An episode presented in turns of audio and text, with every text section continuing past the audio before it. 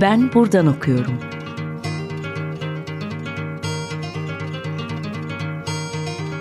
Edebiyat ve başka şeyler.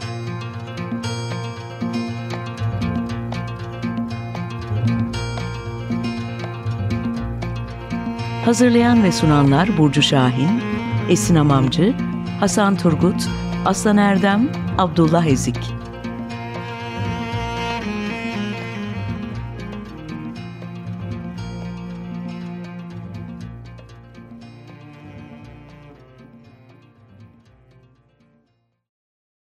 Radyo severler merhaba. 95.0 Açık Radyo'da ben buradan okuyorum başladı. Ben Aslan Erdem. Ee, bugün Deniz Çalık'la tasarruftan fırlatıp atma kültürüne Türk romanında tüketim toplumu kitabını konuşmak için buradayız. Deniz Hanım hoş geldiniz. Merhaba. Ee, merhabalar tekrar. Ee, şimdi Deniz Hanım Ankara'dan geldi bugün. Ee, Ankara'da Ankara Sosyal Bilimler Üniversitesi'nde doktora öğretim görevlisi olarak öğretim görevlisi çalışacak. doktorum, evet. e, ve tüket şey e, iletişim alanında çalışıyor ve bu çalışma biraz iletişim ve edebiyatın bir araya geldiği bir çalışma ve kitap Ütopya yayınlarından çıktı. Hı hı. Kendisinin doktora tezine dayanıyor. Bugün biraz buradan yol alacağız ve e, tüketim toplumunun edebiyattaki yansımasını biraz görmeye çalışacağız. E, şöyle bir yerden başlayalım istiyorum tüketim kavramını biz e, günlük hayatta ihtiyaçların karşılanması gibi bir yerden alıyoruz ama hı hı. E, çalışmada bambaşka bir anlam düzlemi de var. Bunun siyasi, psikolojik, felsefi boyutları da var. Dilerseniz kavramın bir haritasını çıkararak başlayalım. Buyurunuz. Evet, sizin de söylediğiniz gibi bu benim doktora tezimden üretilen bir çalışma. Ve doktorada tez e, sürecine geldiğimde hem benim için de ilgi çekici olabilecek hem de e, güncel sorunlardan biri olduğunu düşündüğüm tüketim toplumu temasını incelemek istedim. E, 21. yüzyılın temel sorunsallarından birisi bence tüketim toplumu teması ve bu e, iletişim ve halkla ilişkiler alanında daha öncesinde e, edebiyat sosyolojisi üzerinden değerlendirilmemişti. Bu bence o yüzden alana yeni bir katkı olabilir diye düşündüm. Sonrasında neyse ki kitaplaşabildi. O da beni ayrıca mutlu etti. Hı hı. E, tüketim elbette e, yani isminden de anlayabileceğimiz üzere kitabın e, kitabın temel motiflerinden birisi en temel unsuru. Ben e, Türkiye'deki tüketim tarihini romanlar üzerinden inceliyorum bu e, kitapta. E, dolayısıyla e, tüketim burada da gördüğümüz üzere ilk dönem anlatılarında nasıl... E, daha ziyade böyle ihtiyaçların giderilmesi odaklı bir tüketim anlayışı varken ilerleyen süreçte bunun anlam değişimine uğradığını görüyoruz. E, hatta e, ilk dönemki bu ihtiyaç odaklı tüketim nedeniyle ilk dönem tüketim özneleri genellikle eleştiriliyor. E, çünkü e, o dönem için tasarruf erdem hı hı. ve e, e hani ihtiyacın dışındaki e, tüketim alışkanlıkları her zaman için eleştirilmiş. O yüzden ilk dönem özneler hep alafranga züppe olarak anılıp çoğunlukla eleştirilmişler. E, sonrasında ise tüketim farklı bir anlam kazanmaya başlıyor. İşte ihtiyaç e, odaklıktan çıkarak bir çeşit tüketimin sembolik anlamı ön plana çıkıyor. Ki sembolik anlamına da e, kitapta da çokça değindiğim Baudrillard'ın Tüketim Toplumu kitabı da e, aslında referans olabilir. E, sonrasında e, değindiğim başka kuramcılar örneğin Veblen'in... E, Aylak Sınıfın Teorisi kitabı. Hı hı. Burada da Veblen kendisi 19. yüzyıl sonundaki e, Amerika'daki yeni zengin sınıfı inceliyor. Bizde de bu durumun karşılığını e, 20. yüzyıl ortalarında görüyoruz aslında. İşte köyden kente göçlerle birlikte yaşanan yeni e, orta sınıf zenginlerle birlikte. E, bizde süreç biraz daha farklı işlemiş ama orada e, bu Aylak Sınıfın Teorisi'nde Veblen'de...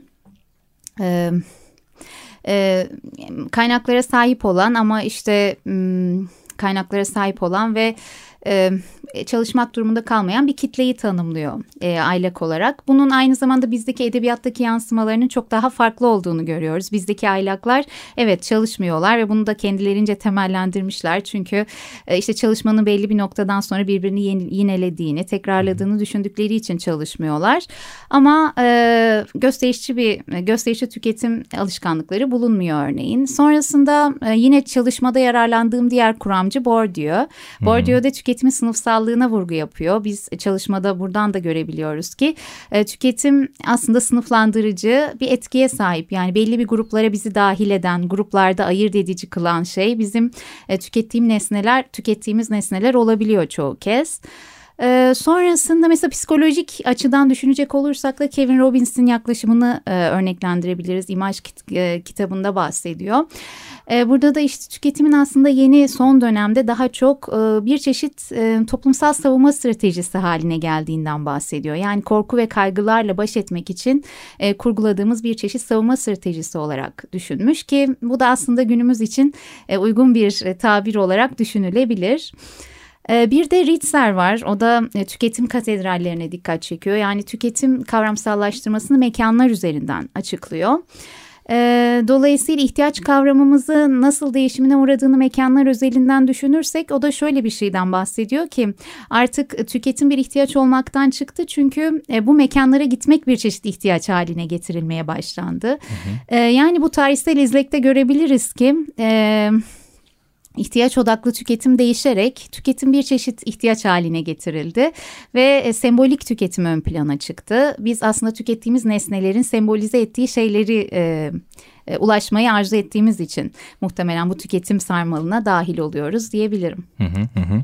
Bir yandan da şey gibi bu tüketim katedrali e, bütün bir modernleşme tarihini de ortaya koyuyor gibi. Pasajlardan AVM'lere doğru giden bir e, tuhaflaşma gibi. Evet sanki. doğru.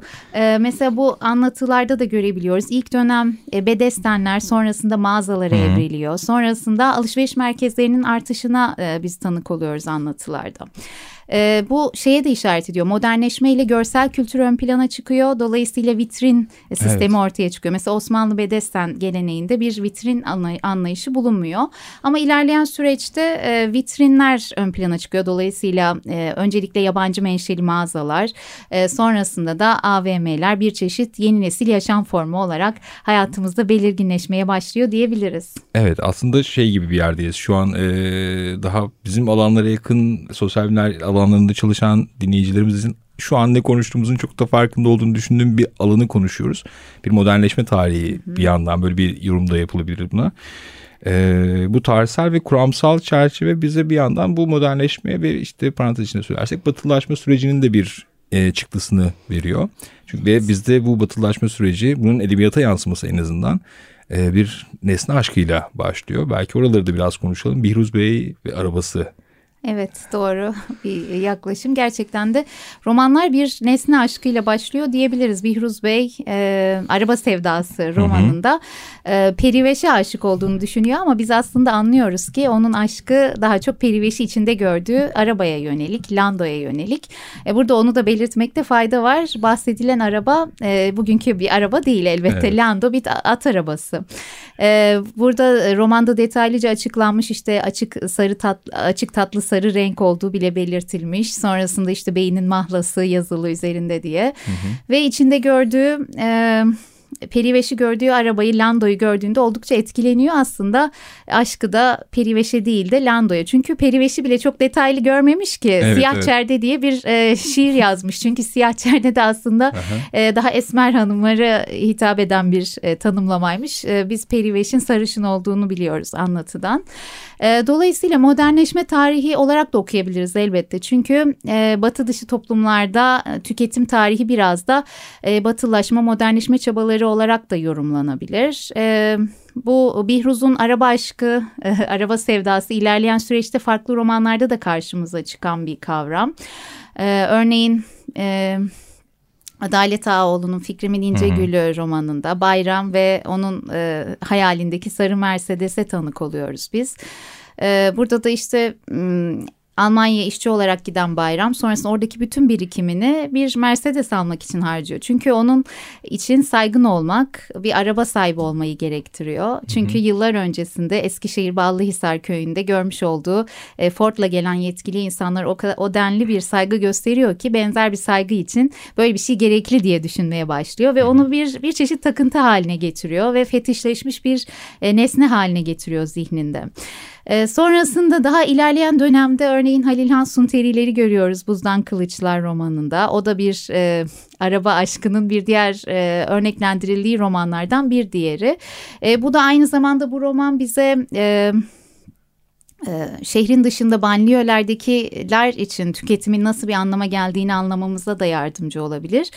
Çünkü bu kişiler için aslında tüketim biraz da kendilerine ait hissedemedikleri şehirle bir bağ kurma e, anlamı taşıyor. E, çünkü e, şehir tarafından dışlandıklarını hissediyorlar ve bu şekilde tüketim pratiklerine dahil olarak e, şehrin bir parçası olarak hissedebiliyorlar ve sonunda e, burada kardeşleri ve bir arkadaşıyla ortaklaşa kurmuş oldukları bir firmaları var Teknojen ve onun için harcamaları gereken parayı e, çalarak bir kırmızı Volvo sahibi oluyor ve bu Volvo da onun hayatın için vazgeçilmez bir nesne haline geliyor. Bir diğer fetişleşmiş nesne olarak da bu Volvo'yu görüyoruz biz anlatıda ve sonrasında yanıp paramparça olması onun özgüvenini de zedeliyor. Dolayısıyla kimlikle direkt bağlantılı bir e, nesne durumundan söz edebiliriz burada da.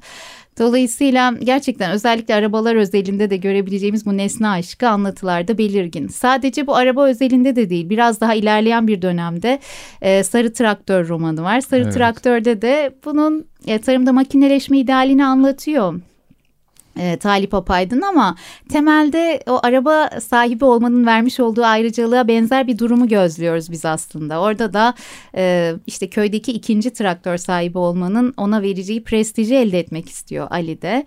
Ya tamam elbette bunun sağlayacağı kimi faydalar var ama öncelikli olarak bunu elde etmeyi hedefliyor.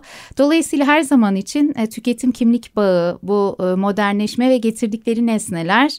E, roman tarihimizde de bize karşılık buldu, bulan unsurlar olarak söyleyebiliriz. Hı hı, evet bir yandan e, şimdi e, arabaları konuşuyoruz ama e, bunu aynısını ayakkabı üzerinden de düşünebiliriz, gramofon evet. üzerinden de düşünebiliriz. Nesne meftuniyeti ve e, karakterin kendisini kurduğu alan aslında çokça farklı romanlarda birbirinden farklı nesneler üzerinden takip edilebilir bir ağ kurdu.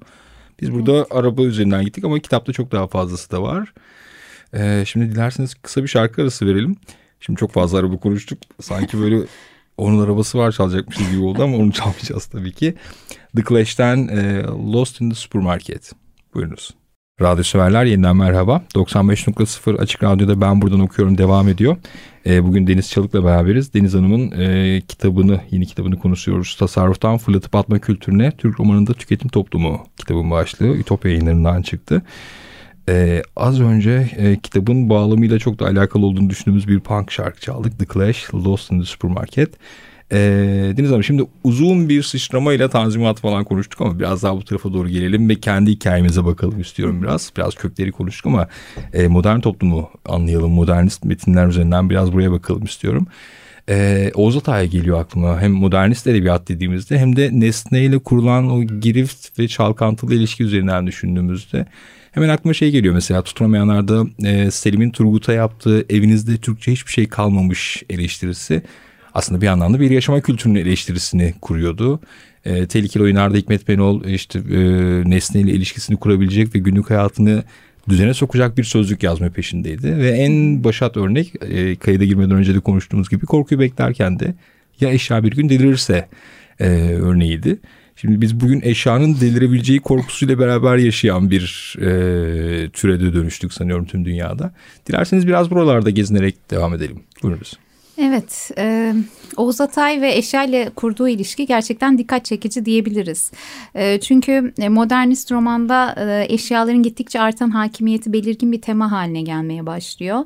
Bu Baudrillard'ın tüketim toplumunda bahsettiği nesnelerle kuşatılmış insanı biz e, çoğunlukla modern romanda görüyoruz ve Oğuz Atay'da ilginç bir şekilde bu eşya bir gün delirirse endişesi belki de ilk gördüğümüz e, benzer bir endişeyi gördüğümüz ilk e, yazar ve ilk karşılaştığımız durum diyebiliriz.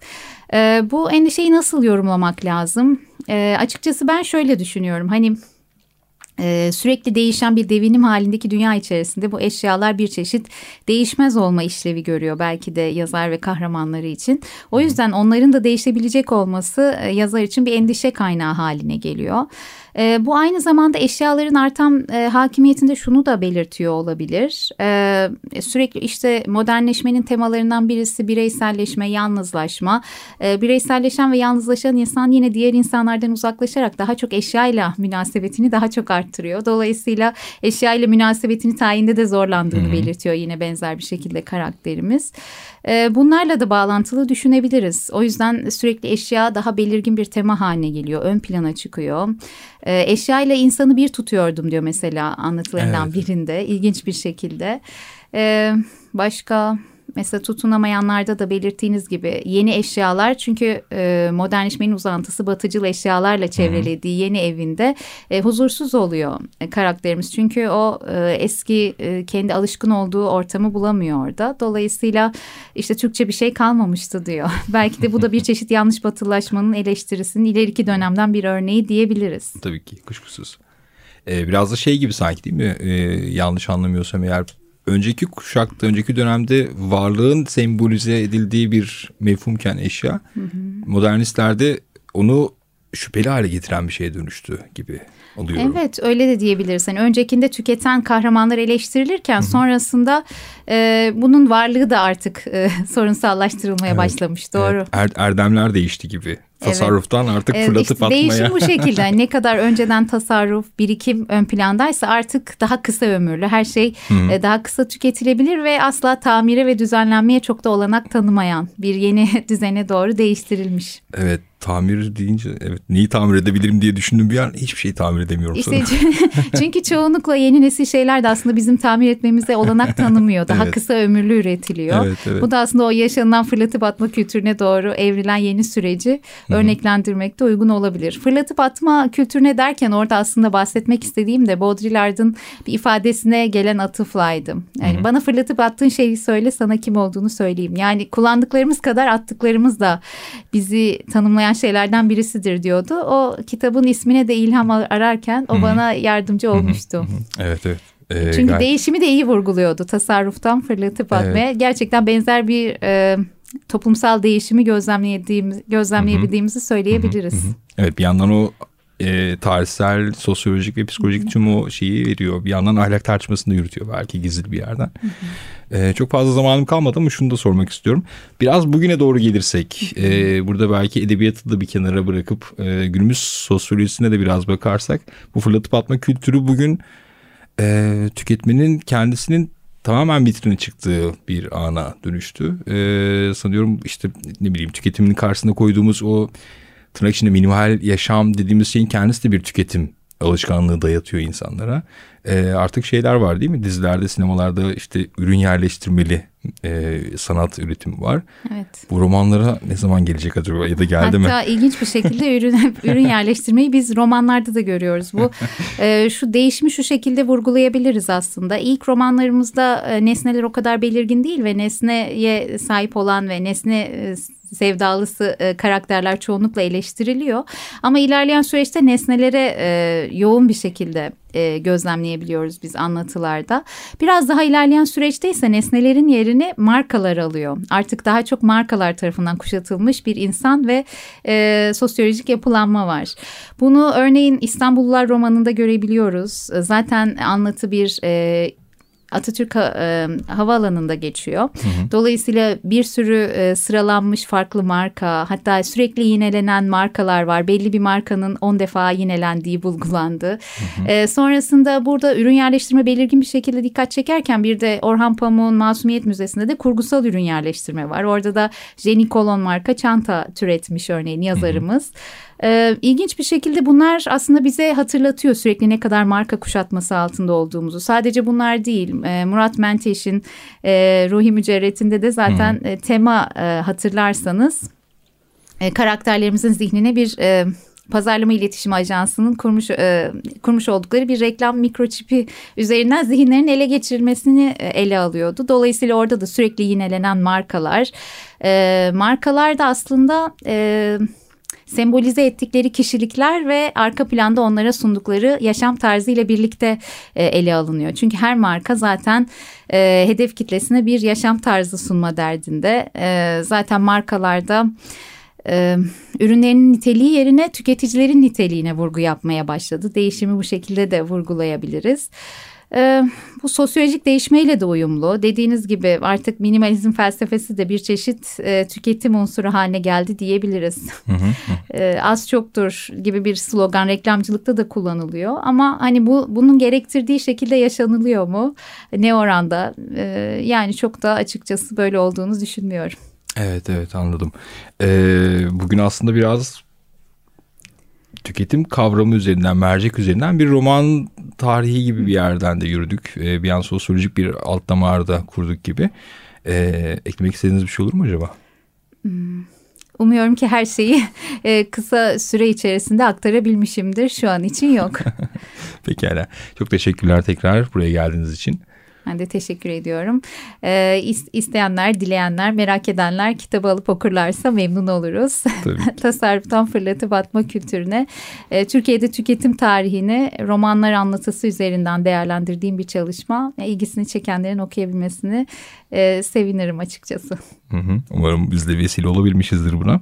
E, radyo severler bugün Deniz Çalık'la beraberdik. Kendisinin e, Türk Romanı Tüketim Toplumu kitabını konuştuk. E, ilerleyen haftalarda tekrar görüşmek üzere. Hoşçakalın.